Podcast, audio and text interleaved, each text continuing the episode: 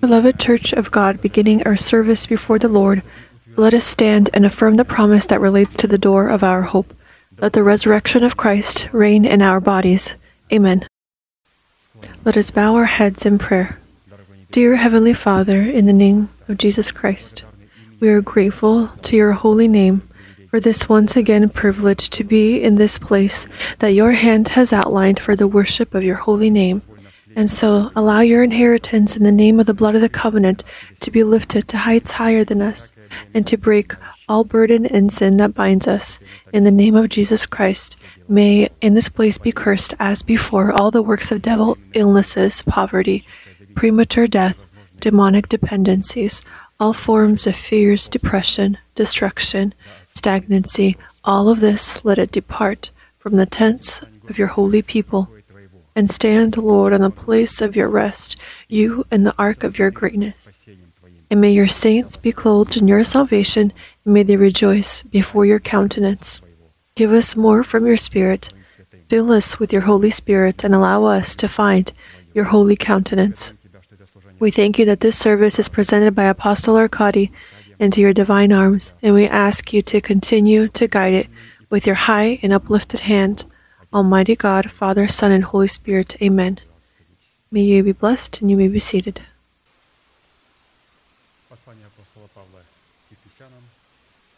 The Book of Ephesians 4:22-24. You were taught with regard to your former way of life to put off your old self, which is being corrupted by its deceitful lusts, to be made new by the spirit of your mind, and to put on the new self, created by God in true righteousness and holiness.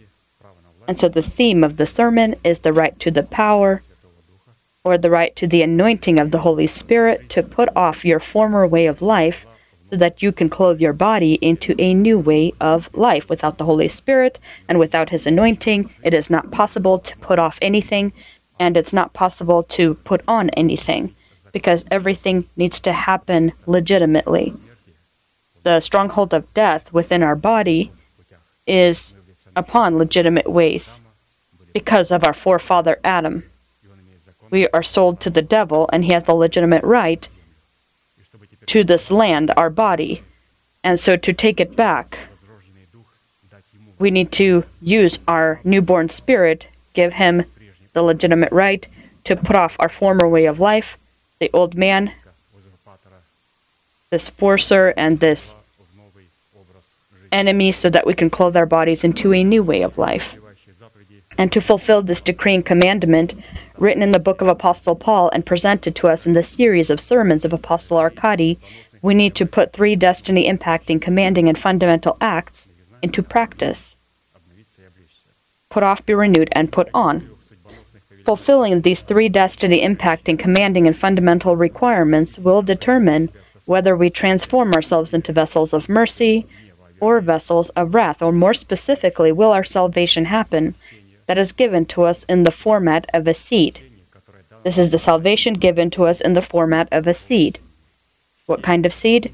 The kind that identifies the deposit of our justification in the given to us salvation. What do we need to do with this seed? We need to turn the 3 above mentioned acts, to put off, be renewed, and put on, them into profit. And we need to turn it to profit us within the death of our Lord Jesus. And why?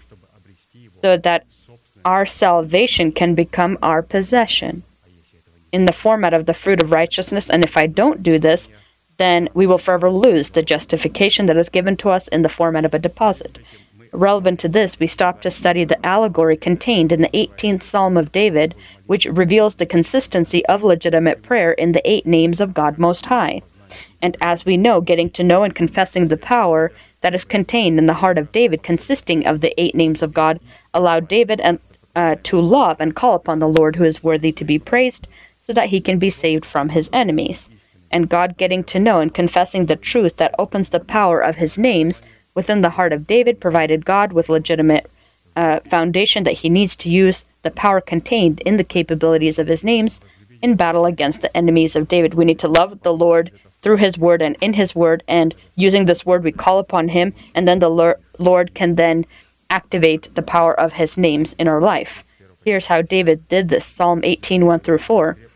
I love you, Lord, my strength. The Lord is my rock, my fortress, and my deliverer. My God is my rock, in whom I take refuge, my shield, and the horn of my salvation, my stronghold. I called to the Lord, who is worthy of praise, and I have been saved from my enemies. Let us together proclaim these 8 names of the Lord. Lord, you are my strength. Lord, you are my rock. Lord, you are my fortress.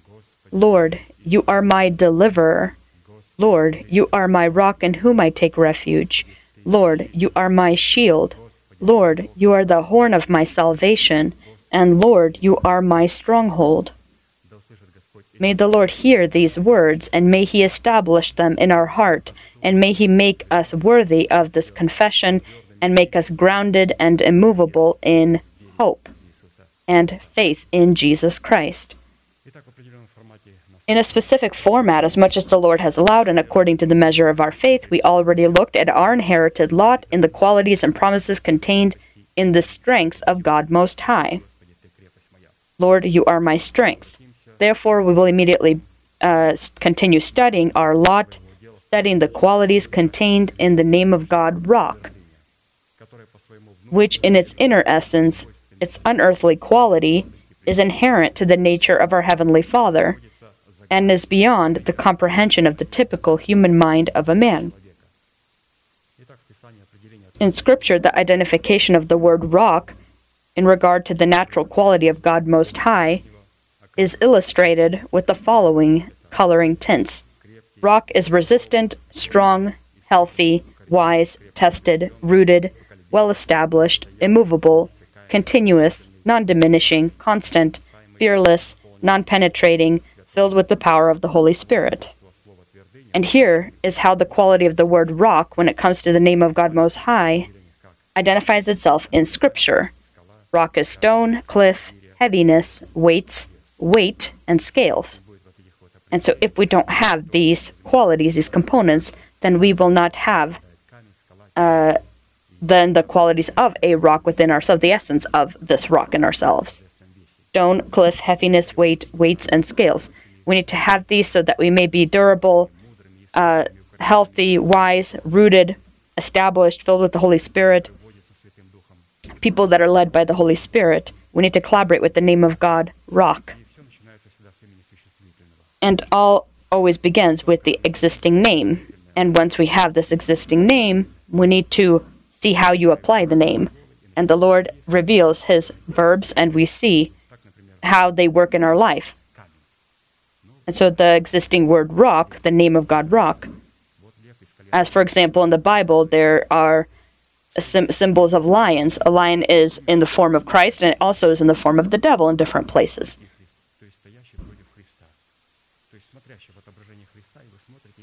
And so if you look at specific words, names, they can apply differently depending on the places of Scripture. So you need to know how you apply them. As with the word also love. Love can be in a tolerant form, as we know. I'm filled inside with love. I feel it. You may hear someone say this. And another will describe his form of love. And you need to determine based on the essence of the definition or how they define it, who is speaking the truth or which one is correct. And so while we don't yet know the definition, or when the Lord hasn't revealed through the words of the Father, Jesus revealing the words of the Father, if he doesn't reveal it, we won't know the true essence of whatever it is. Because the devil will speak, and he deceives. And so rock, again, is one that is tested, it's established, and it is written that the one who believes in him will not be ashamed. For us to use these verbs of God, we say, Lord, I will not be ashamed. Therefore, the power of the name of God, Rock, contains the ability of the Most High to judge or weigh upon the scale plates of his justice all that is created by him, to punish or reward each one according to their weight. Therefore, to possess the power of the Most High contained in the rock of his name is to possess the authority and right to judge both yourself as well as those people who are under our responsibility to judge within the parameters of the commandments and statutes of the Lord, or to weigh your words and your actions upon the scale plates of justice of the Most High, as well as the words and the actions of people that are under our responsibility. There, where the name of God rock shows itself or demonstrates itself in these actions.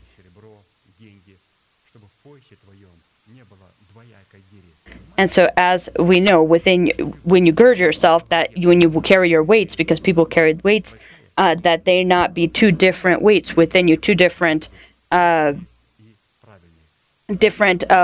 inside. It needs to be equal. It needs to be balanced. It needs to be the same. And so, people who have different weights, this person is an abomination before the Lord, because he is an unfair individual. And so anyone who inclines their, who does not incline his ear to understanding his person abomination. Why? Because he has turned away from hearing the law. He does not have the proper weights. He judges how he thinks it's right or correct. As when there was no judge in Israel, people judged how they thought was correct or appropriate. And so when you hear in certain churches where everyone's giving their own opinion, they all are evaluating, they're both giving their own opinion on what is right and what is wrong. They're judging according to their own opinions and not according to the truth. 5 minutes.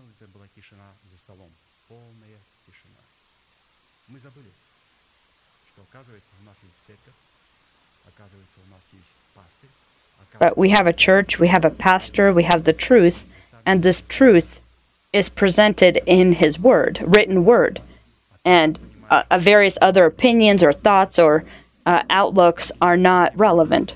And so how important it is for us to continually refresh in our mind what we have been taught and instructed.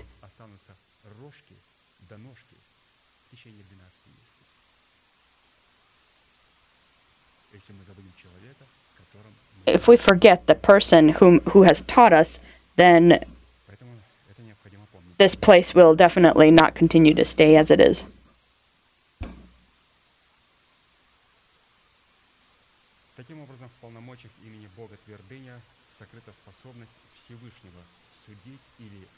And so, as we talked about, the power of the name of God rock contains the ability of the Most High to judge or weigh upon the scale plates of his justice all that is created by him, to punish or reward each one according to their weight. And so to master and clothe yourself into the unearthly quality of a rock contained in the name of God Most High, which quenches our hunger and thirst and brings us to power over our calling, it is necessary for us to study for classical questions what in essence is his name rock, consisting in the name of God Most High. Second, what purpose in our prayers is the quality of his name rock called to fulfill, obtained by us in the power of the rock of the name of God Most High. Third, what price do we need to pay to be clothed into the quality of his name rock, contained in the rock of his name? And fourth, by what results do we need to judge that we truly possess the virtue of his name rock, consisting in the power of the rock of his name, or the rock of the name of God Most High?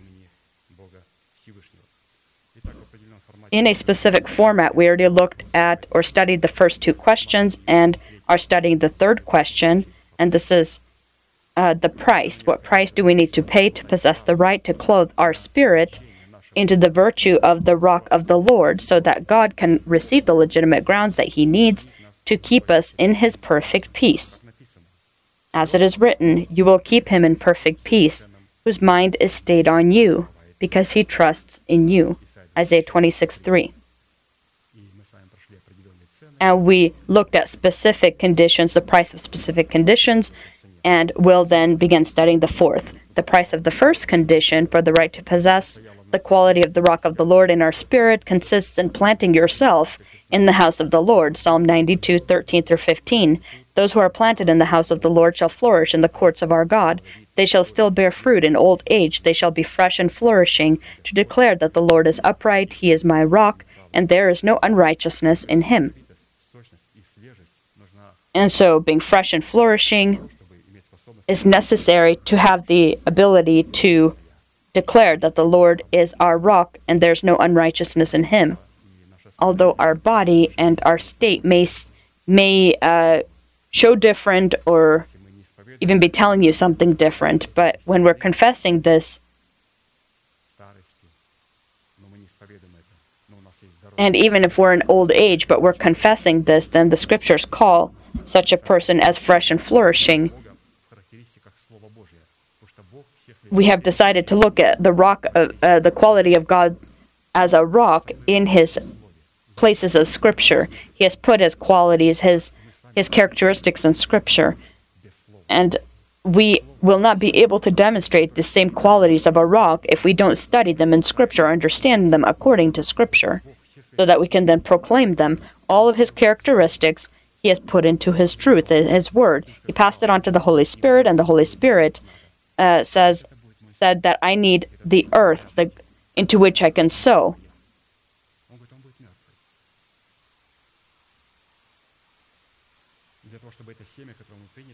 And so for the seed that we receive, for it to become fruit, the ground into which we sow the seed is Jesus Christ, so that we, with our corrupt body, can receive the resurrection of Christ in our body. He came for our sake and died for us so that he can take this corruption, this decay, and give us immortality when he puts his seed into the imperishable soil where it can grow. The price of the second condition for the right to possess the quality of the rock of the Lord in your spirit is demonstrating mercy towards vessels of mercy. A good man deals graciously and lends. He will guide his affairs with discretion. And so, of course, the good man is Jesus Christ and the new person who is within our essence, within our body, the new person. The price of the third condition for the right to possess the quality of the rock of the Lord in your spirit is to walk in the ways of the Lord. First Kings 11:38, then it shall be, if you heed all that I command you, walk in my ways and do what is right in my sight, to keep my statutes and my commandments, as my servant David did, then I will be with you and build for you an enduring house, as I built for David, and will give Israel to you. And now the price of the fourth condition for the right to possess the quality of the rock of the Lord in your spirit is to put on the all armor of God. And this is what we will study today in more detail. The all armor of God. This is, of course, the words that are written for warriors, and we are those warriors, and so we need to be clothed into this all armor of God as warriors in prayer. And as we study this armor, we will see the relationship we have with the Word of God and the Word of God, and the relationship of the Word with us, because we need to receive it as the all armor of God. And so how our spirit, soul, and body needs to regard this Word and work with it, collaborate with this Word. And our mouth as well, that typically always ruins everything. Because a warrior in prayer is a person who has been clothed into the all armor of God, and he has to have the right relationship with the Word of God. His spirit, soul, and his body, his words, need to confess only the faith of God. Ephesians 6, 11 through 19, or through 20, 11 through 20. Put on the whole armor of God, that you may be able to stand against the wiles of the devil. For we do not wrestle against flesh and blood, but against principalities, against powers, against the rulers of the darkness of this age, against spiritual hosts of wickedness in the heavenly places. Therefore take up the whole armor of God, that you may be able to withstand in the evil day, and having done all, to stand. Stand therefore, having girded your waist with truth, having put on the breastplate of righteousness, and having shod your feet with the preparation of the gospel of peace. Above all, take the shield of faith, with which you will be able to quench all the fiery darts of the wicked one, and take the helmet of salvation and the sword of the Spirit, which is the word of God, praying always with all prayer and supplication in the Spirit, being watchful to this end with all perseverance and supplication for all the saints. And so the word of God, the whole armor of God, which we are supposed to accept and which we need to be put ourselves or clothe ourselves into, is called to identify the essence of the rock of our spirit, so that we can provide God with legitimate grounds to keep us in his perfect peace. Isaiah 26, 3, you will keep him in perfect peace, whose mind is stayed on you, because he trusts in you. Upon practice, the all armor of God, with which we are called to stand against the wiles of the devil, are the scale plates of righteousness with exact weights, which we use to weigh ourselves upon the scale plates of the righteousness of the Most High. There is a big difference between us weighing ourselves upon the scale plates of righteousness because of the quality of the rock of our spirit, and when God himself weighs us upon these very same scale plates of righteousness. When we weigh ourselves upon the scale plates of righteousness, we demonstrate humbleness in obeying the commandments of the Lord. However, when God weighs us upon the scale plates of righteousness, then he humbles us, trampling upon the arrogance or pride of our fleshly mind. Looking at the given commands, we see how important it is to weigh ourselves, not others, but ourselves. And doing so, we demonstrate humility and we obey his commandments. And if we don't do this, then the Lord begins to, using his word, he begins to weigh us. And here he begins to trample upon our arrogance and pride of our mind to humble us so that he can somehow save us, to turn us away from the work of lawlessness, from death, from destruction. When he begins to weigh us, and when he weighs us, he begins to humble us.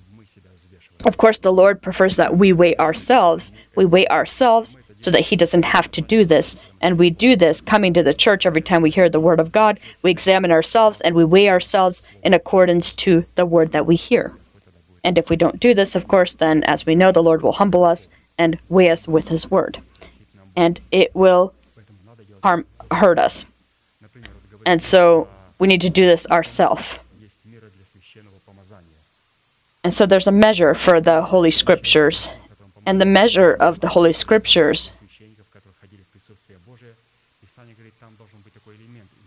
for the high priest and the priests that came into the temple, they needed to have myrrh with them, and it needed to be 50 shekels worth of myrrh.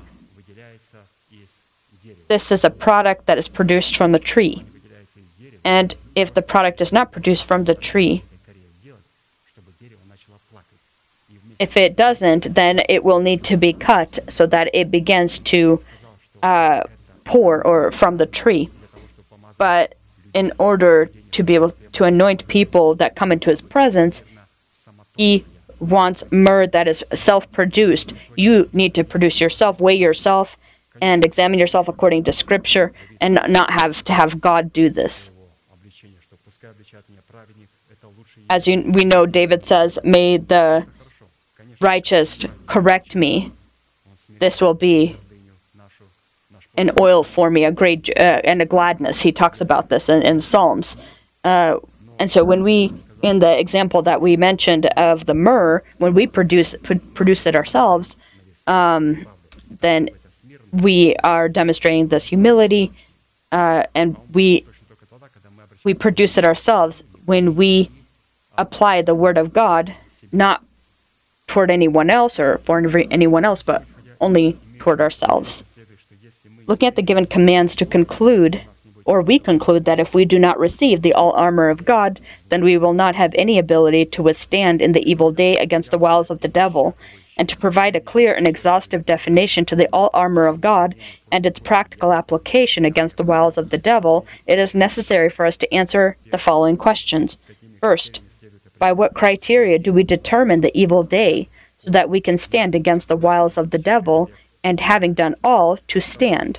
Second, By what criteria do we identify the wiles of the devil, which we are called to stand against with the all armor of God? Third, what is armor in the form of the belt of truth? And how are we called to utilize the armor of the belt of truth in the evil day against the wiles of the devil? Fourth, what is armor in the form of the breastplate of righteousness? And in what way are we called to utilize the armor of the breastplate of righteousness in the evil day against the wiles of the devil? Fifth, what is armor in the form of shoes on our feet? And in what way are we called to utilize the armor of shoes on our feet in the evil day against the wiles of the devil? Sixth, what is armor in the form of the shield of faith? And in what way are we called to utilize the armor of the shield of faith in the evil day against the wiles of the devil? Seventh, what is armor in the form of the helmet of salvation? And in what way are we called to utilize the armor of the helmet of salvation in the evil day against the wiles of the devil? Eighth, what is armor in the form of the sword of the Spirit, which is the Word of God? And in what way are we called to utilize this armor of the sword of the Spirit in the evil day against the wiles of the devil? And final, ninth, what is armor in the form of speaking in tongues? And in what way are we to utilize the armor of speaking in tongues in the evil day against the wiles of the devil? This is what we will focus on today. Only by receiving the right answers which reveal themselves in the revelations of the Holy Spirit, who reveals the truth of Scripture within our heart, we will then be able to determine the specific price which we are called to pay so that we become possessors of a strong spirit. We will look to the first question. By what criteria do we determine the evil day so that we can stand against the wiles of the devil and, having done all, to stand? What is the evil day? When will it come upon us? This is a time when God gives Satan the right to sift us as wheat for the purpose of testing our faith in the furnace of suffering and humiliation, so that in this way he can establish us in faith. Luke 22, 31, 32. And the Lord said, Simon, Simon, indeed, Satan has asked for you that he may sift you as wheat. But I have prayed for you that your faith should not fail, and when you have returned to me, strengthen your brethren. Luke 22, 31, 32. What does it mean that Satan had asked for you that he may sift you as wheat? The devil only speaks to God in God's language and the terms that God speaks so that it's understandable. He asked for him. And so he's saying, fulfill your words, sift them as wheat or sow them as wheat, and see what happens. And so that's why he's saying, Simon, Simon, indeed Satan has asked for you that he may sift you as wheat. And the Lord said, I know these people, go ahead and sift them, sow them. Sifting wheat or sowing wheat is a guarantee or deposit of salvation turned to profit, which always occurs with tears. And so sowing is when the salvation we received as a guarantee, as a form of justification, we can then convert it into fruit. And this always occurs with tears. Not tears of self-pity, but other tears. Psalm 126, 5, 6. Those who sow in tears shall reap in joy. He who continually goes forth weeping, bearing seed for sowing, shall doubtless come again with rejoicing, bringing his sheaves with him. Why did Satan ask that they be sifted as wheat? Is the devil truly interested that the salvation we received in the format of a seed, that it would become fruit? No, he's not interested in this. He knows people. He knows that as soon as the seed falls by the wayside, someone will step upon it. If it's fallen into stony places, it will be gone or burned, or thrown in, or sown into a thorny area. It'll be choked.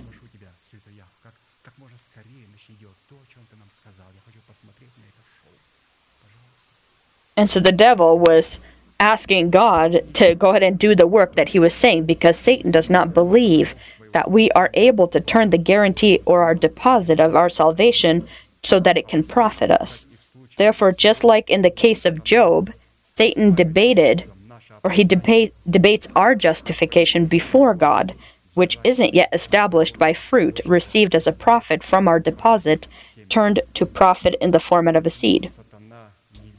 From the format of a seed. And so why does the devil not believe? He debates this. He doesn't agree with it.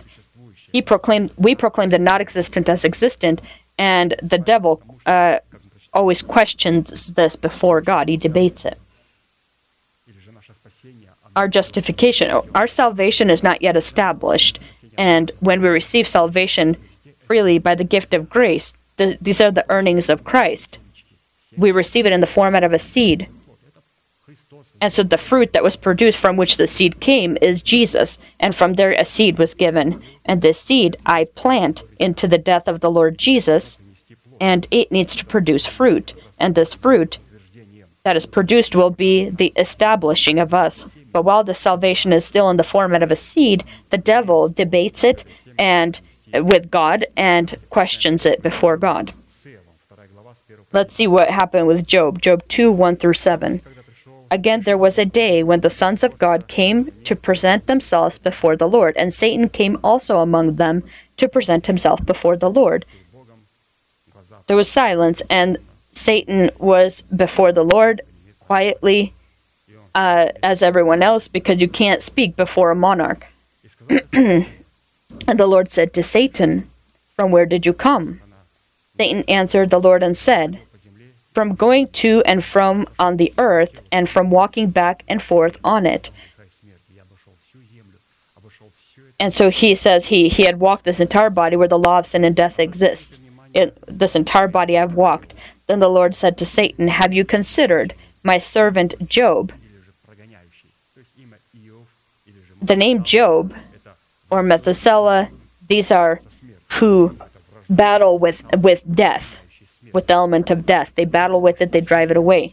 And so when he had walked the whole earth, the whole body, Satan in the form of the old man, the Lord says, "Have you considered my servant Job, who fights with death, he battles with death, that there is none like him on the earth, a blameless and upright man, one who fears God and shuns evil, and still he holds fast to his integrity, although you incited me against him to destroy him without cause."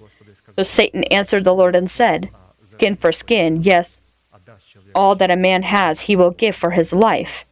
But stretch out your hand now and touch his bone and his flesh, and he will surely curse you to your face." And the Lord said to Satan, "Behold, he is in your hand, but spare his life." So Satan went out from the presence of the Lord and struck Job with painful boils from the sole of his feet to the crown of his head. And so how foolish you have to be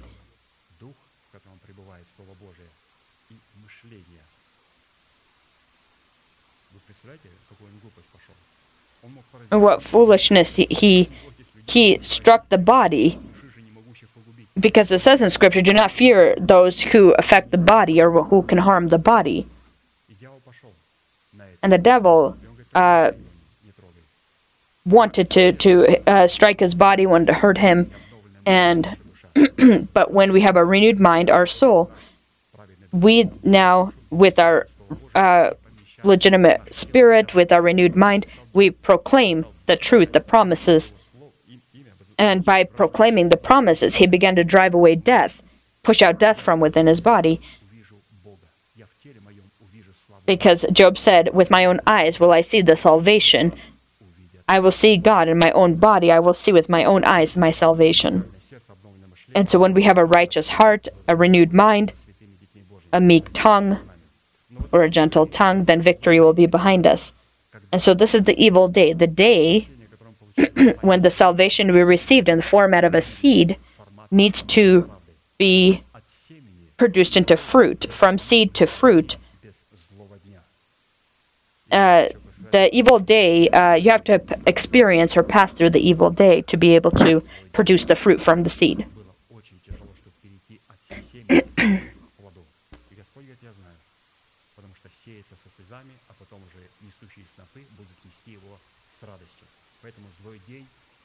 And so again, the evil day is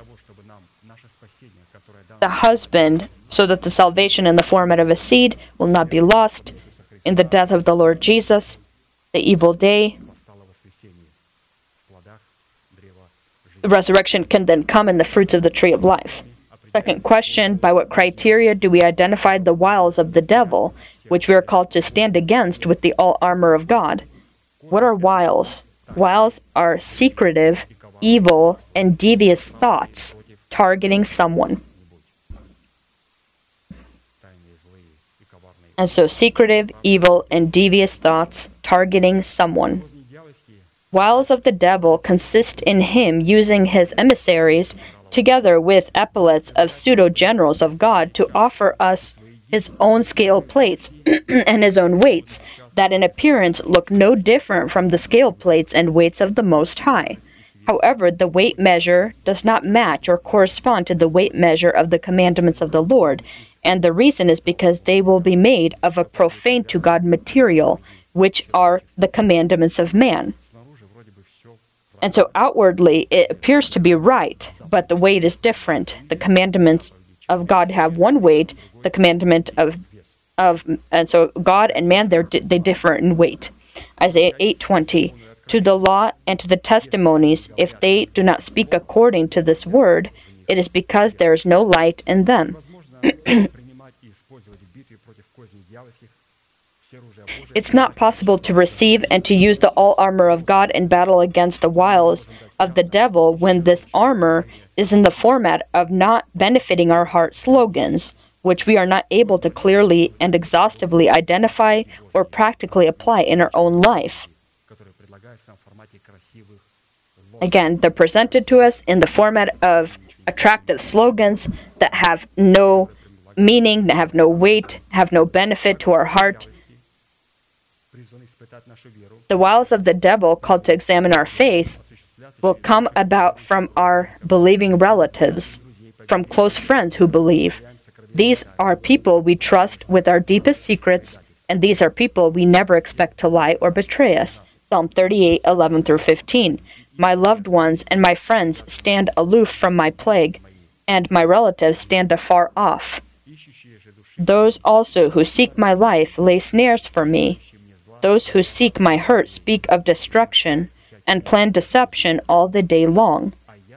But I, like a deaf man, do not hear, and I am like a mute who does not open his mouth. Thus I am like a man who does not hear, and in whose mouth is no response. For in you, O Lord, I hope you will hear, O Lord, my God. Psalm 38, 11 through 15. And so this is sometimes the best response. I was as the mute and the deaf, one who couldn't hear, one who isn't able to speak.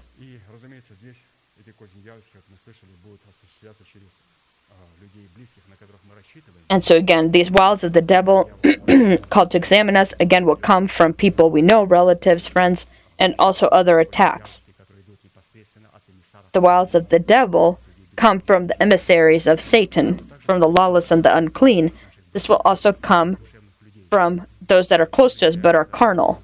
They are the best instrument also in the hands of the deceiver to hurt us. And as the David says in the psalm, my loved ones and my friends stand aloof from my plague, and my relatives stand afar away or far off from me. And so when someone curses you, and you as deaf, you are just as you are mute and deaf, this is the best sermon, this is the best response.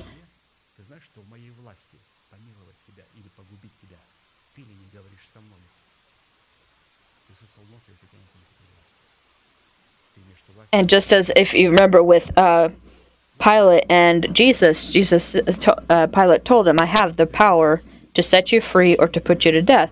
And Jesus kept quiet in front of him.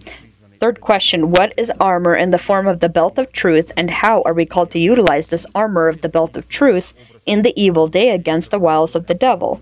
The belt of truth is a symbol of good thinking, where the reasonable aspect of our soul is placed in voluntary dependence of the reasonable aspect of our new person, who is vigilant and meditates about the preached word of truth. 1 Peter 1:13-21.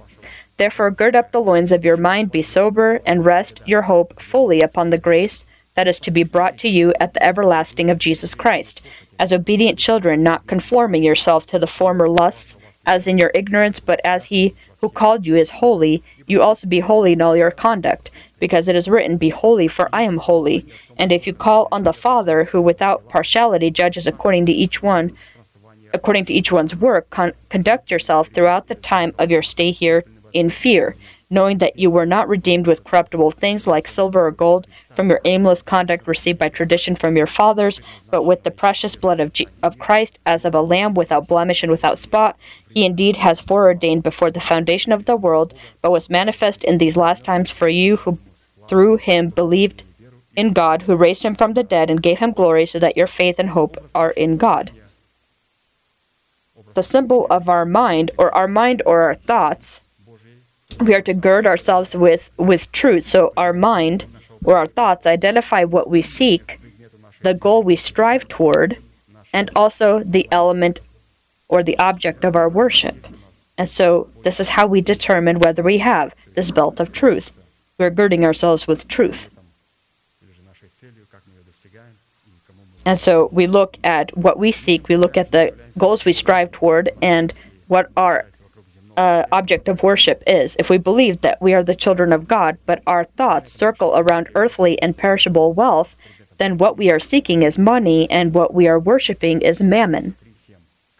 Proverbs 23:7, for as he thinks in his heart, so is he. Imperishable wealth consists in the goals of God, consisting in the work of the redemption of our spirit, our soul, and the adoption of our body. This is where true wealth is. Imperishable wealth can make our body wealthy. Our spirit, and using our spirit, will make our soul wealthy, and then we can become successful in adopting our body.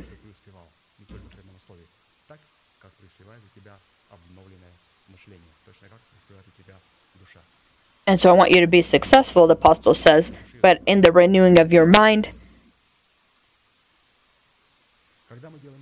When we make the decision and refuse to depend on perishable wealth and begin to meditate about what imperishable wealth consists of and seek him in the truth of the resurrection of Christ, we provide the Holy Spirit with the ability to hide or conceal us in Jesus Christ. Colossians 3:1-4. If then you were raised with Christ, seek those things which are above, where Christ is sitting at the right hand of God.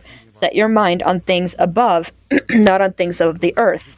For you died, and your life is hidden with Christ in God. When Christ, who is our life, appears, then you also will appear with him in glory. So for us to appear with him in glory,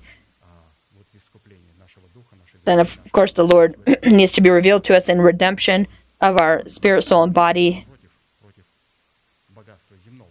The Lord doesn't have anything against wealth or money that's on earth, that we drive a good car. He doesn't have an issue with this. And so he doesn't want it to be the priority or equal to the wealth that is his, that is the spiritual or imperishable wealth.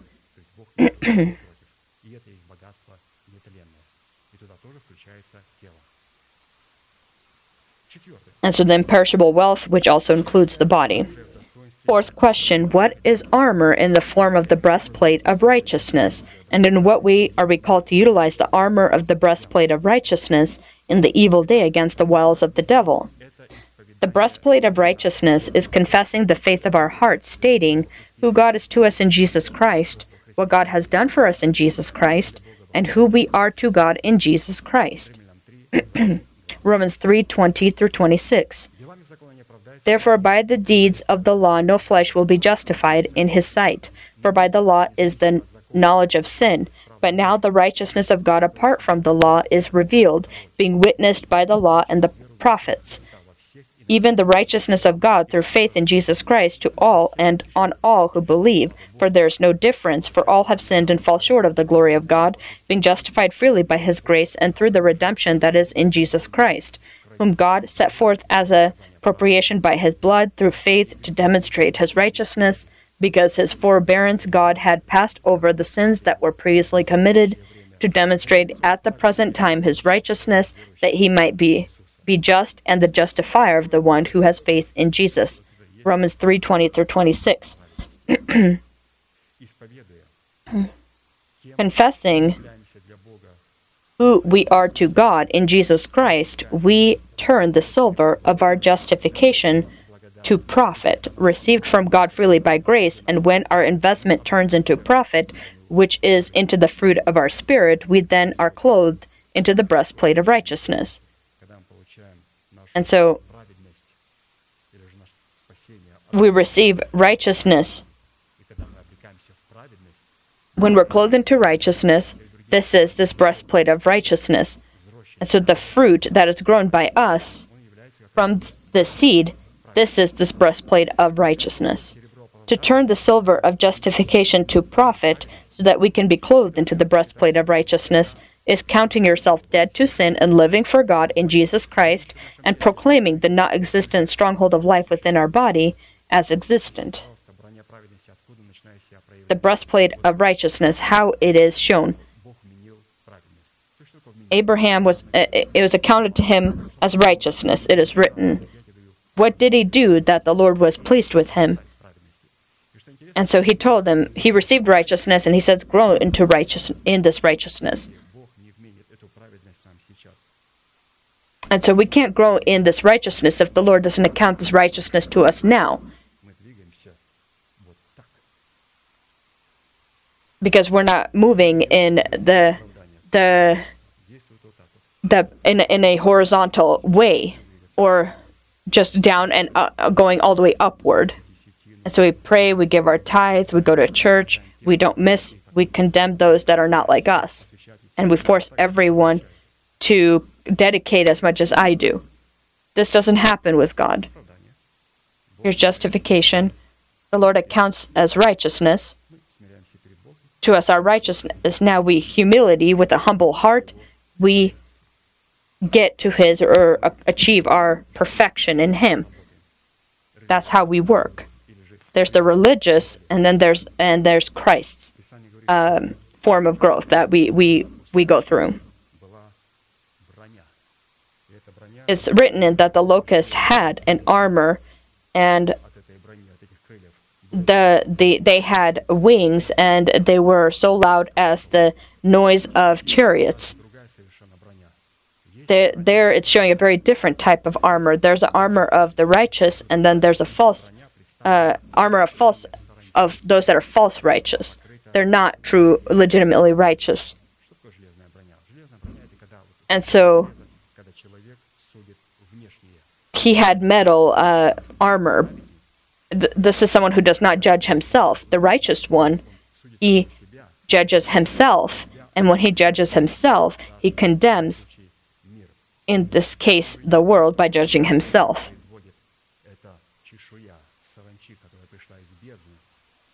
And so the locust that is talks about in Scripture, that came from hell, and its wings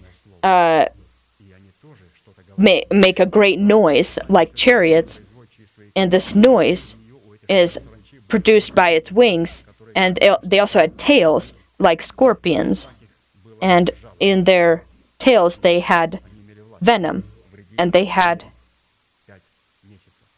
power to harm people 5 months. And so you need to become free of this locust.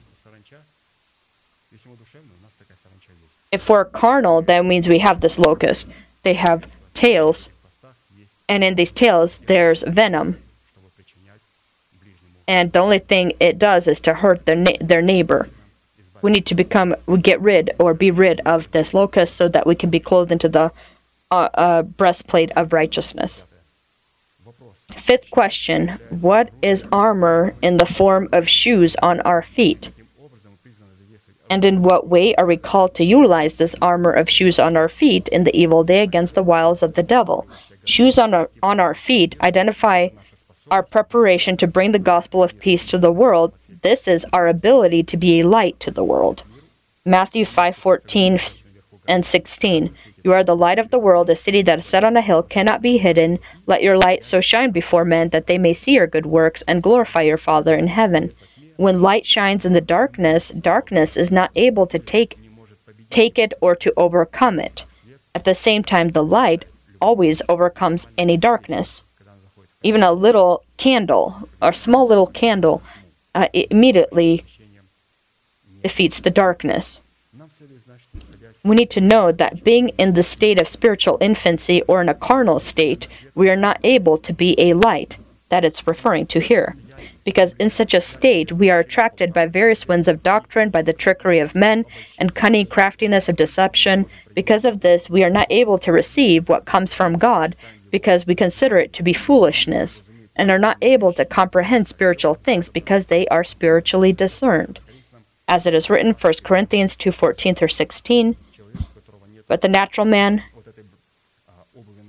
this is one that does not have shoes on his feet, he is not a light. The natural man does not receive the things of the Spirit of God, for they are foolishness to him, nor can he know them because they are spiritually discerned. But he who is spiritual judges all things, yet he himself is rightly judged by no one. For who has known the mind of the Lord, that he may instruct him?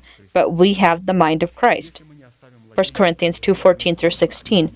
If we do not leave spiritual infancy, we will not be able to cleanse our conscience from dead works, and consequently will not be able to receive the Holy Spirit into our heart as the Lord and Master of our life. Being in such a state, when it comes to virtue and serving God, we will be evil in God's eyes, and we then will be carriers of the wiles of the devil.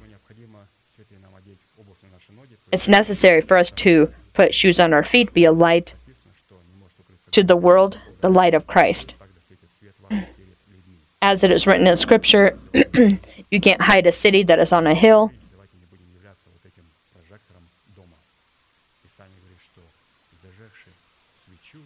And so, or as the candle in a household. And so a candle on a lampstand, or on a candlestick, that's but people who are trying to be a projector in their house.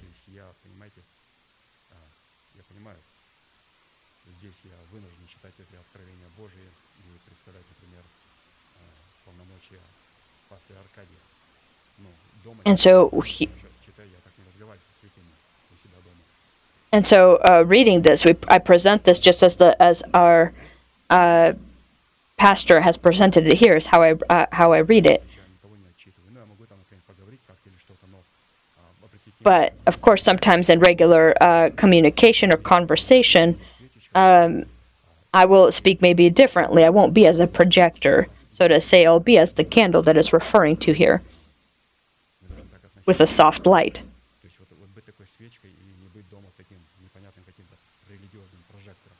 And not be such a religious projector in your house, symbolically speaking, but instead a soft lit candle. Sixth question, what is armor in the form of the shield of faith, and in what way are we called to utilize the armor of the shield of faith in the evil day against the wiles of the devil? The shield of faith is confessing the faith of God abiding within our heart in the form of the oath promises of God. The fiery darts of the wicked one, which can be silenced with the shield of faith, is the word accusing us of what we have not done and what we have done but feel bad about and have repented for.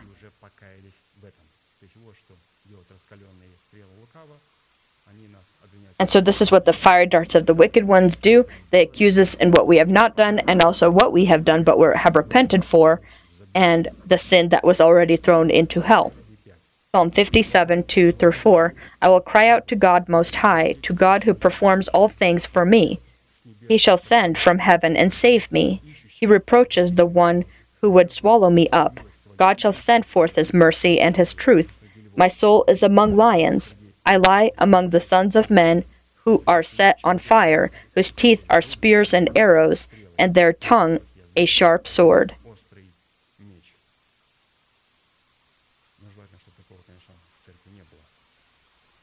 Of course, we need this not to be within the church.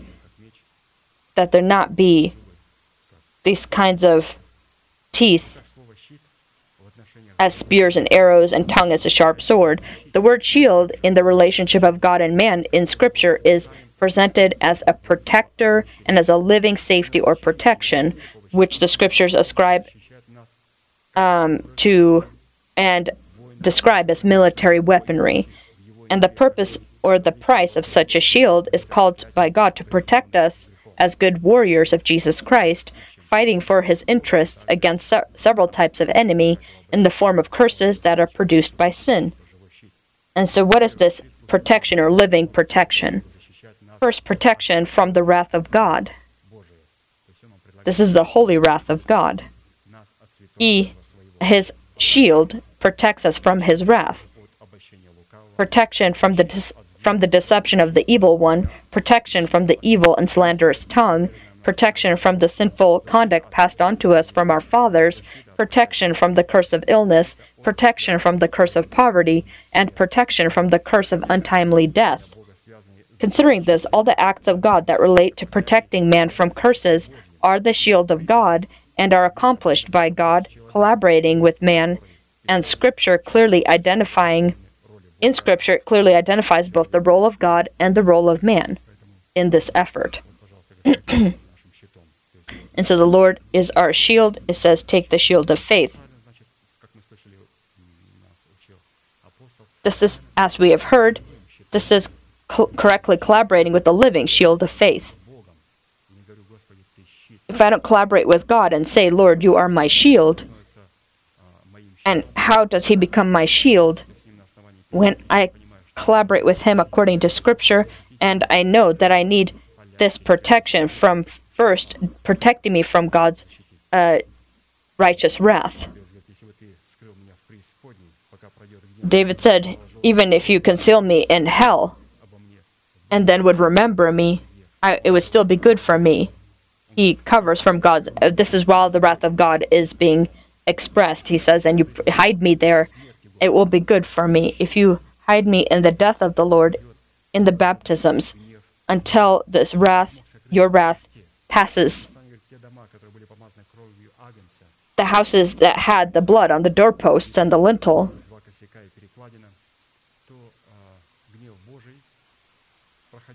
the wrath of God passed by these places. They were hiding. Who was Israel hiding from? They were hiding from God's wrath. And the wrath of God struck all of the Egyptians, the firstborn that were in Egypt. Why?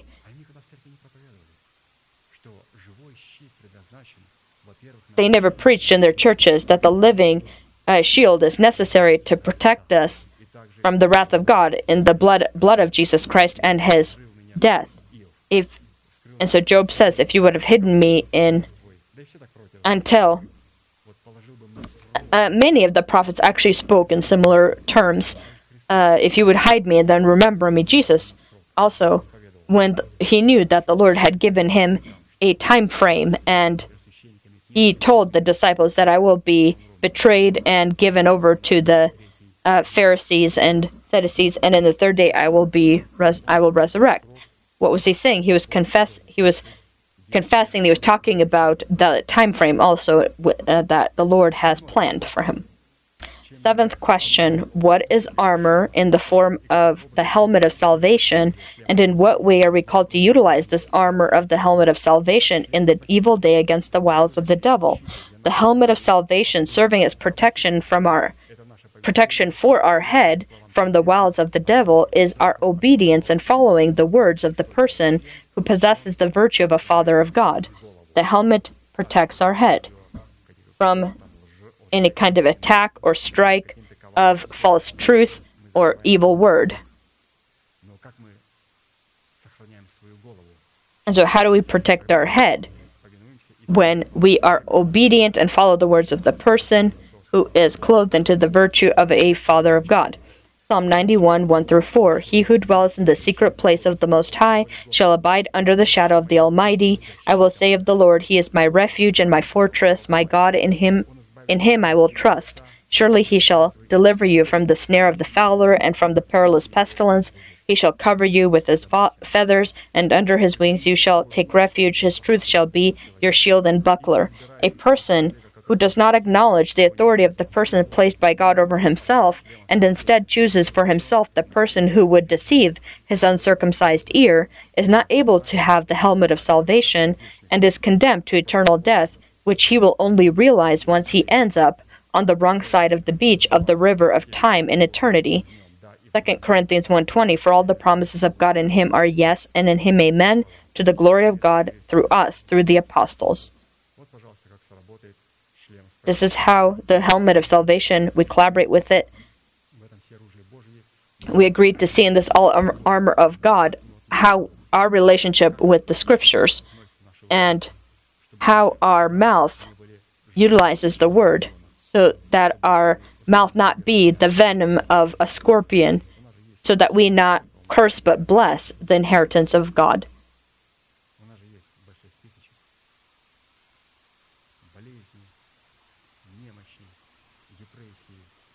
There are illnesses, weaknesses, depressions. There's a long list of issues.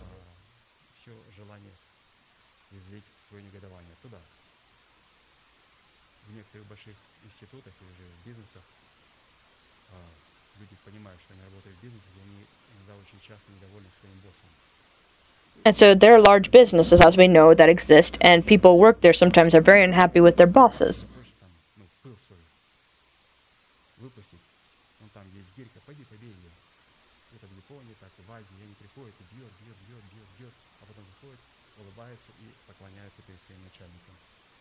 And so they actually have in certain places, and even Asian places, where they go and they go in and they have somewhere where they can actually release a lot of their anger and frustration and come out feeling better. And in other words, to say that they have someone they need to still be humble in front of and obey, whether they're happy or not with them. And so if a person does not have a helmet on his head, then the first strike, then he will be destroyed, as we can imagine. Eighth question, what is armor in the form of the sword of the Spirit, which is the word of God, and in what way are we called to utilize the armor of the sword of the Spirit in the evil day against the wiles of the devil? By itself, the speaking apparatus of a man is the command post of all of his essence, like the rudder of a ship, which directs the ship to its destination, placed by God, overcoming any storms and waves that get in its way. For we all stumble in many ways, in many things. If anyone does not stumble in word, he is a perfect man, able also to bridle the whole body. Indeed, we put bits in horses' mouths that they may obey us, and we turn their whole body. Look also at ships, although they are so large and are driven by fierce winds, they are turned by a very small rudder wherever the pilot desires. James 3:2-4. The sword of the Spirit, as the Word of God, is the format of the Word of God that is imprinted upon the tablets of our heart in the form of the oath promises of God, upon the condition that we strictly and firmly hold on to these promises, proclaiming them as the trust of the faith of our heart.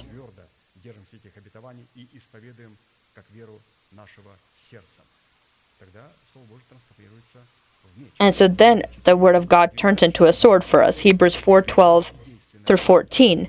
For the word of God is living and powerful and sharper than any two-edged sword, piercing even to the division of soul and spirit and of joints and marrow, and is a discerner of the thoughts and intents of the heart, and there is no creature hidden from his sight, but all things are naked and open to the eyes of him to whom we must give account. Seeing then that we have a great high priest who has passed through the heavens, Jesus the Son of God, let us hold fast our confession. When we confess the faith of God abiding in our heart, our words in power become equivalent to the power of the Word of God coming out of the mouth of God. Psalm 127:3-5. Behold, children are a heritage from the Lord, the fruit of the womb is a reward. Like arrows in the hand of a warrior, so are the children of one's youth. Happy is the man who has his quiver full of them. They shall not be ashamed, but shall speak with their enemies in the gate. And so he transformed the word of God into a sword. He continued to proclaim and firmly stood upon the confessions that he spoke, the confessions of the Word of God. If we don't do this, if we don't hold fast, if we don't hold strong to the words of God, we don't have the right to this sword. The Word of God needs to first perform its work within us, and it, as a two-edged sword, penetrates the very deepest part of us, and how deeply the Word of God affects us, the very deep part of us. We have agreed to confess the faith of our heart, and this is not what we necessarily just like or don't like, or may be attractive to us or not.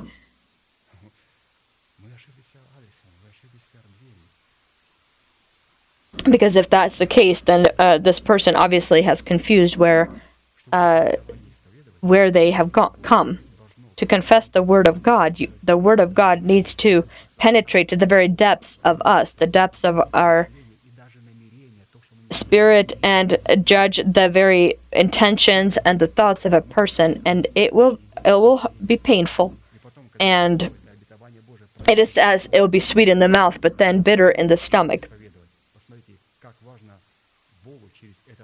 How important it is for God using the sword to penetrate our heart. And when He penetrates our heart, it is a two-edged sword. Then from our heart, then we confess the sword against our enemies. 9th question. What is armor in the form of speaking in tongues, and in what way are we utilize the armor of speaking in tongues in the evil day against the wiles of the devil? To reiterate, by itself, the speaking apparatus of man is the command post of all of his essence, like the rudder of a ship, which directs the ship to its destination, placed by God, overcoming any storms and waves that get in its way. Speaking in tongues is the language of the Holy Spirit given to our new person, which uses our mouth to express its sacred thoughts before God in words which are not accessible or comprehensible to our mind. Speaking in tongues is the unique ability to be filled with the power of the Holy Spirit, where a person receives the unique ability to be led by the Holy Spirit, but unfortunately rarely is anyone using this opportunity. A person who is not filled with the power of the Holy Spirit, where he would be able to be led by the Holy Spirit, cannot be faithful or a faithful witness of God to represent the rights and interests of God, but also cannot be or be called a son of God. Romans 8:11-14. But if the Spirit of Him who raised Jesus from the dead dwells in you, He who raises Christ from the dead will also give life to your mortal bodies through His Spirit who dwells in you. Therefore, brethren, we are debtors, not to the flesh, to live according to the flesh. For if you live according to the flesh, you will die. But if by the Spirit you put to death the deeds of the body, you will live. For as many as are led by the Spirit of God, those are the sons of God. Romans 8:11-14. However, before we are able to be filled with the power of the Holy Spirit or be led by the Holy Spirit, it is necessary for us to receive the Holy Spirit by being baptized by the Holy Spirit and speaking in tongues. The baptism of the Holy Spirit is a unique in its nature ability to speak or to utter the mysteries of God in tongues, something that not man or demonic spirits are able to infiltrate. Speaking in tongues is always and unchangingly a result of being baptized by the Holy Spirit. The calling and purpose of speaking in tongues as a whole is focused on giving our spirit the opportunity to communicate with God and grow in knowledge about God, into full measure of growth in Christ, to realize our partaking to God by partaking to His nation. And in this way make us witnesses of Christ in the allocated for us by God time and boundaries of our promise. Considering this, the calling and purpose of speaking in tongues fulfills its purpose only when we understand their purpose and practice it as a tool of prayer in accordance to the norms implemented in Scripture. Acts 2:2-4. And suddenly there came a sound from heaven as of a rushing mighty wind, and it filled the whole house where they were sitting. Then there appeared to them divided tongues as of fire, and one sat upon each of them. And they were all filled with the Holy Spirit and began to speak with other tongues, as the Spirit gave them utterance. The general importance of language, and especially speaking in tongues, is underlined in Scripture as the only opportunity to be justified and abide with God or be condemned to eternal suffering, as it is written in Proverbs 18:21. Death and life are in the power of the tongue, and those who love it will eat of its fruits. Matthew 12:36-37. But I say to you that for every idle word man may speak, they will give account of it in the day of judgment. For by your words you will be justified, and by your words you will be condemned. A very important component of speaking in tongues. Idle words are words that are not the faith of the heart, for which man will inherit the lake of fire, burning with fire and brimstone, because he had the audacity to confess with his mouth that which is not in his heart. And we talked about what we need to do for the Word of God to fall into our heart. We need to take the sword and allow it to penetrate the very depths of our heart, so that we can confess this Word not as idle words, but as the faith of our heart. What will the sword do with our mind, with our heart, with our intentions? How deeply it goes. We need to never forget that our words spoken with our mind, as well as with our mouth, are our snare or net, which we weave with the words of our mouth, and into which afterwards we fall into or are caught into. Therefore, it is very important to know the nature of snare or net that we are catching ourselves into. It is the net of the kingdom of heaven, or is it the net of the evil one? And this includes speaking in tongues. Proverbs 6:2, you are snared by the words of your mouth, you are taken by the words of your mouth. This is the simple prayer, praying or praying in tongues. If our heart is not cleansed from dead works, and so how can it be cleansed from dead works if we don't want the sword to penetrate the very depths of my heart and the intentions? I want them to I only want to hear things that deceive my ear, to be caressed with feathers, so that it be soft and non-offensive to me, as it were. And so our heart is cleansed from dead works as we hear this Word of God even today.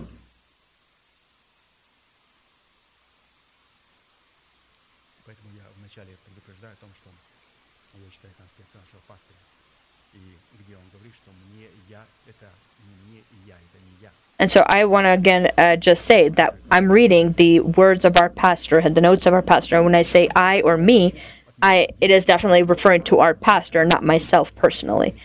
If our heart is not cleansed from dead works, our words that are spoken both with our mind as well as with our mouth will always be idle words and will always be entrapping or catching us into nets of the evil one. Therefore, prayer in tongues is beneficial only when our conscience is cleansed from dead works, when we are instructed in faith. Only because of proper utilization of the armor of speaking in tongues, we become worshipers of God in our spirit and fulfillers of His will, which is focused on realizing the promises of God belonging to the door of our hope, called to be the condition and guarantee for meeting the Lord in the air.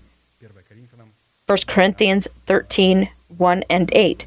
Though I speak with the tongues of men and of angels, but I have not love, I have become sounding brass or a clanging cymbal.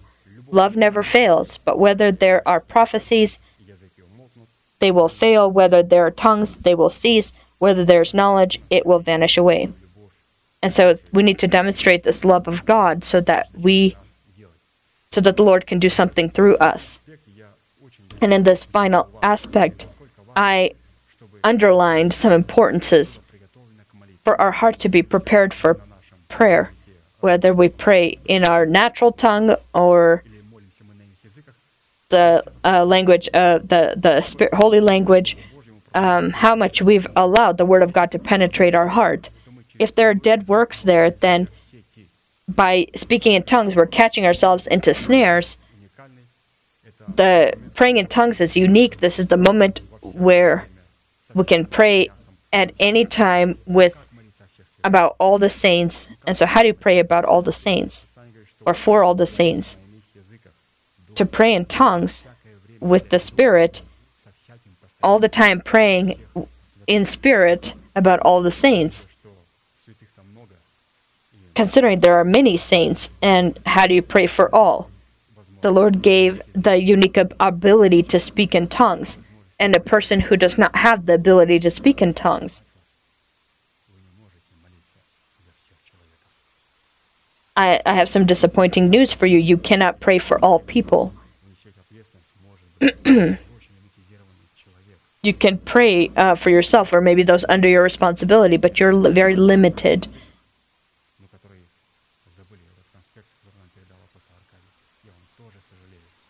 And of course, this also applies to those who do know the scriptures or do know how to speak in tongues, but forget the very reason for it and how to correctly use it and to use it. And so when I have righteousness in my heart and I speak in tongues, the Lord uses our tongue to do something in this world, to destroy the Soviet Union. There were some people who they needed specific. God needed specific people who knew how to speak in tongues to gather and destroy these strongholds of socialism. They stood upon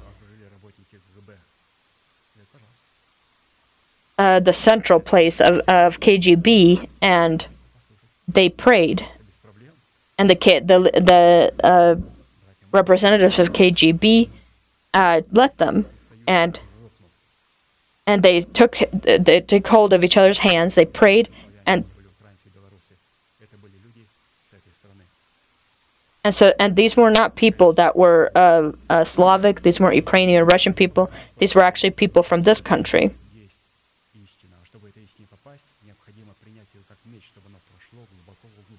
And so for the truth to be able to fall into our heart, it needs to go to the very depths again of our heart.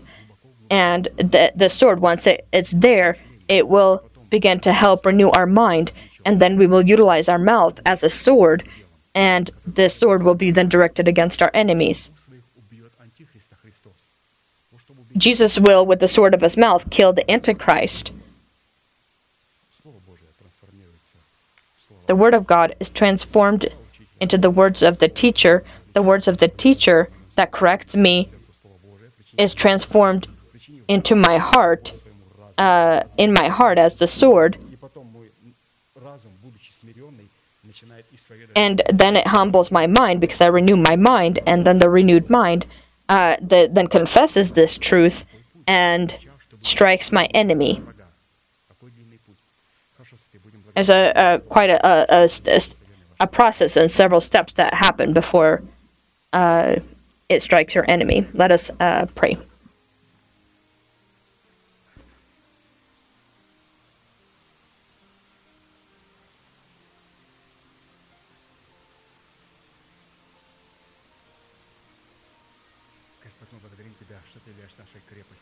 Lord, we thank you that you are our strength and our rock and our fortress. You are our deliverer. You are the one who has delivered us from all forms from all curses, from untimely death. Thank you that you are our rock upon which we trust. All of our hope and our trust is in you. We thank you that you are our shield, and we hide ourselves in you. You are the horn of our salvation, and you are our stronghold. I thank you with your saints upon this holy place, the place where the remembrance of your name is present.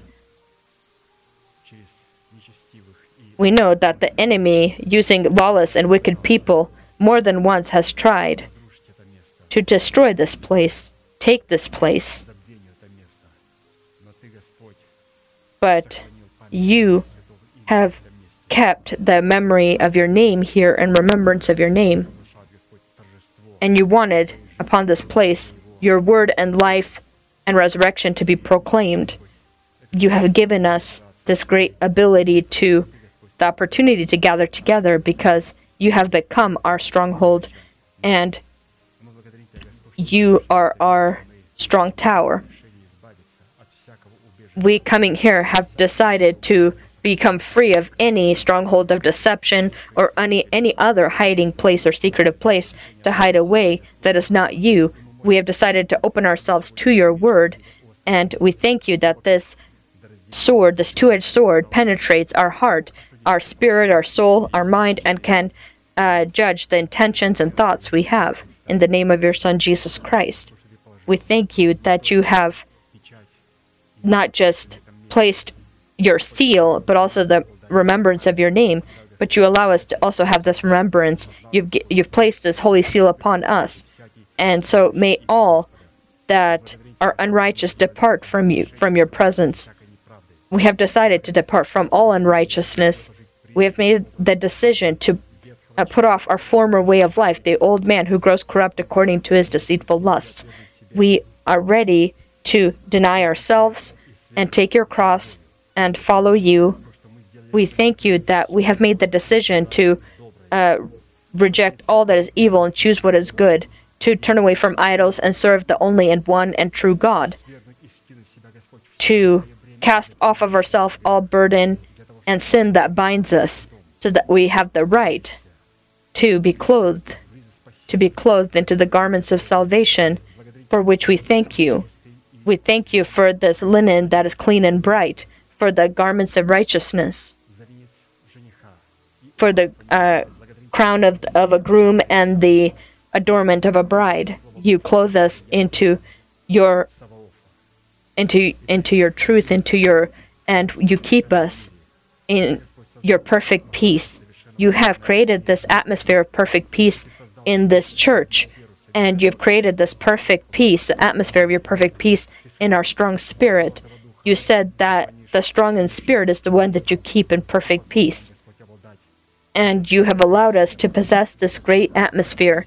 You have allowed us today to be planted in the house of the Lord, to be planted in your house, and we thank you for this right to be planted in your house.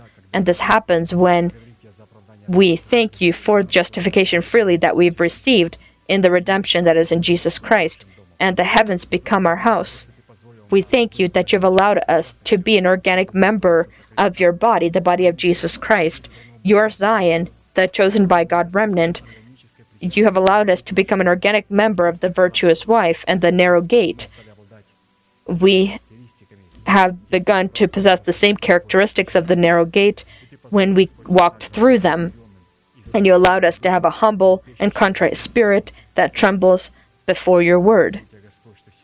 We thank you that today you show your mercy and you give us a loan, these great and precious promises you give to us. We thank you, Father, for your Son, Jesus Christ.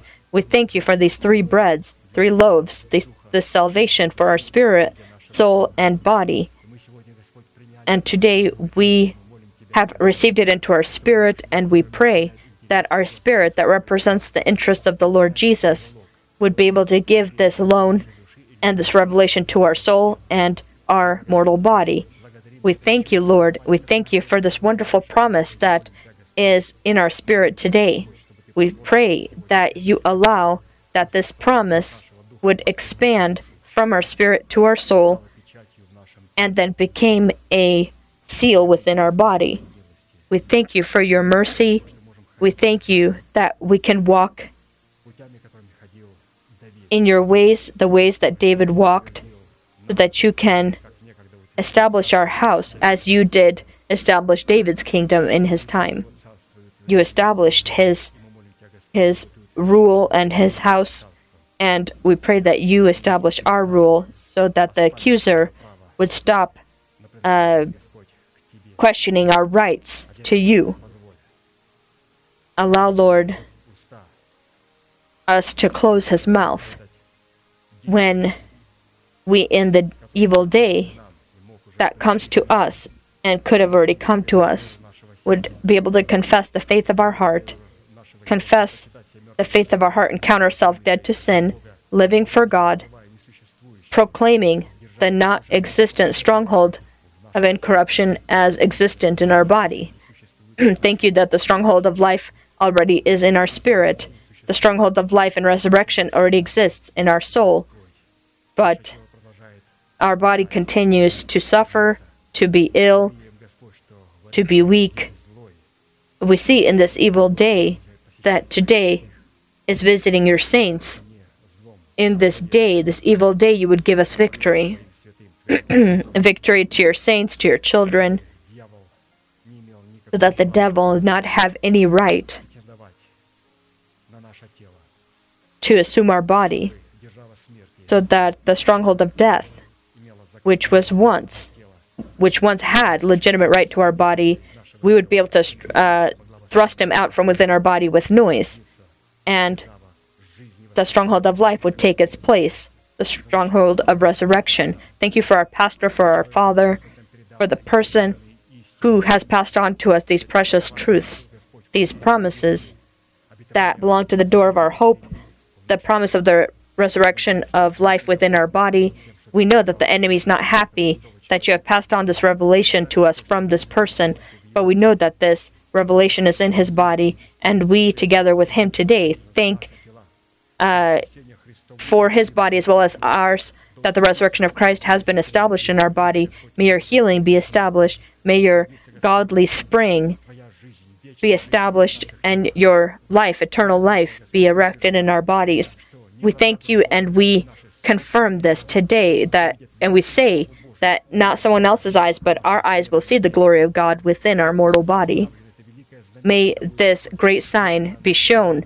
May it be shown so that all of your enemies, the accusers, would be ashamed before your face. We pray that you shame your enemies and would show the power of your covenant, the promise that you have promised, the promise that you had given to Abraham, Isaac, and Jacob.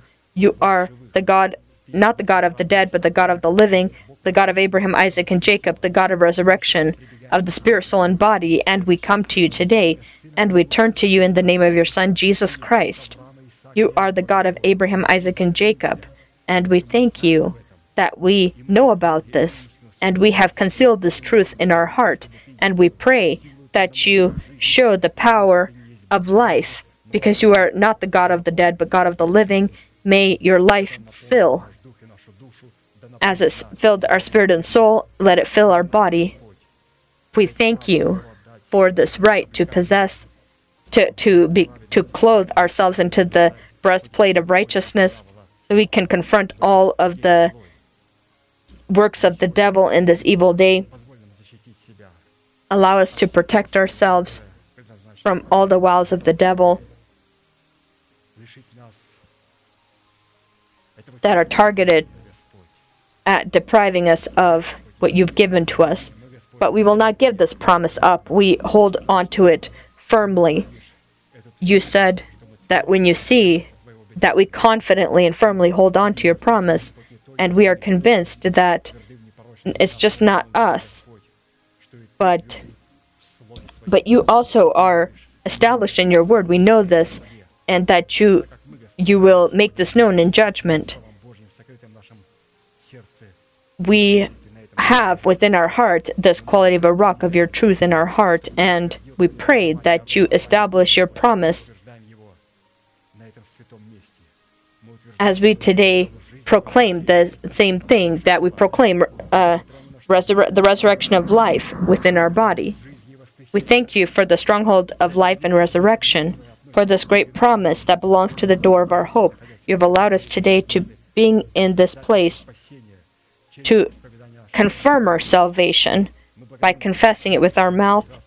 We thank you for this great breastplate of righteousness, being able to confess who you are to us, what you've done to us, and what who we are to you, and what do we need to do to inherit all that you have given to us. Thank you for the shield of faith, that it can protect us from the fiery darts of the wicked one. And we hide, we cover in your blood, and we thank you for the blood of your Son, Jesus Christ. We thank you for the fact that you have kept our mind, and you have given to us the helmet of salvation. You have saved our renewed mind. We've received your word, your preached word, from your messenger, and we thank you for the word we've received, and receiving this word into our heart and renewing our mind with the spirit of our mind. You cover our head, our mind, with your safety, with your protection.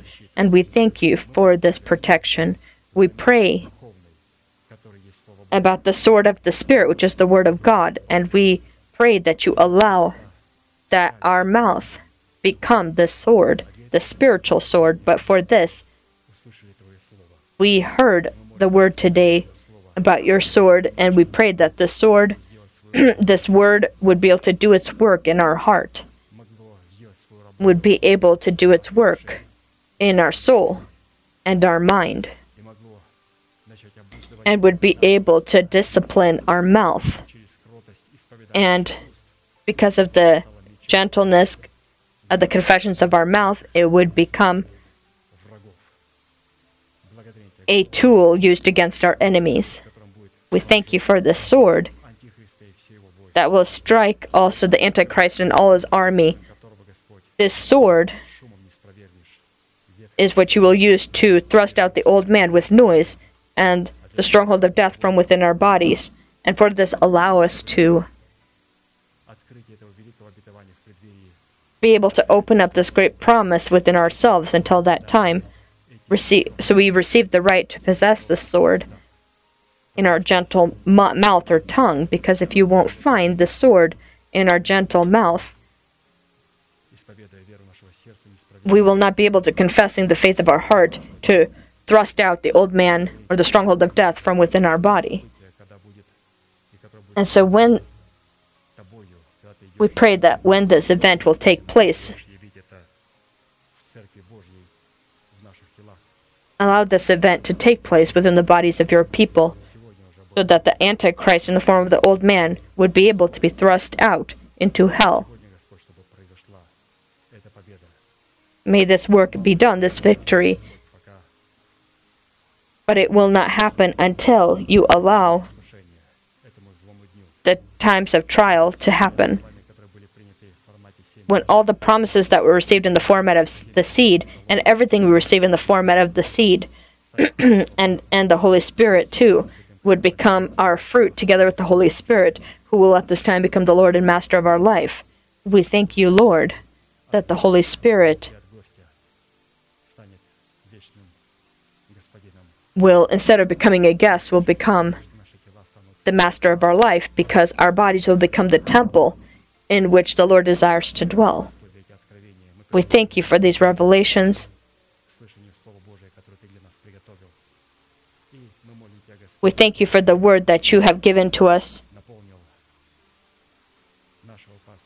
And we ask that you fill our pastor, Brother Arkady, with the ability to preach the word of God to us. And being in shackles as Paul once was, he said that he is in shackles, but he continues to boldly trust upon God and continues to be a messenger of God even in shackles. We pray that, and so that the person of God, as well as all people who are going through difficult times and are in need, have different types of trouble and weakness, who confess the faith of their heart, you say that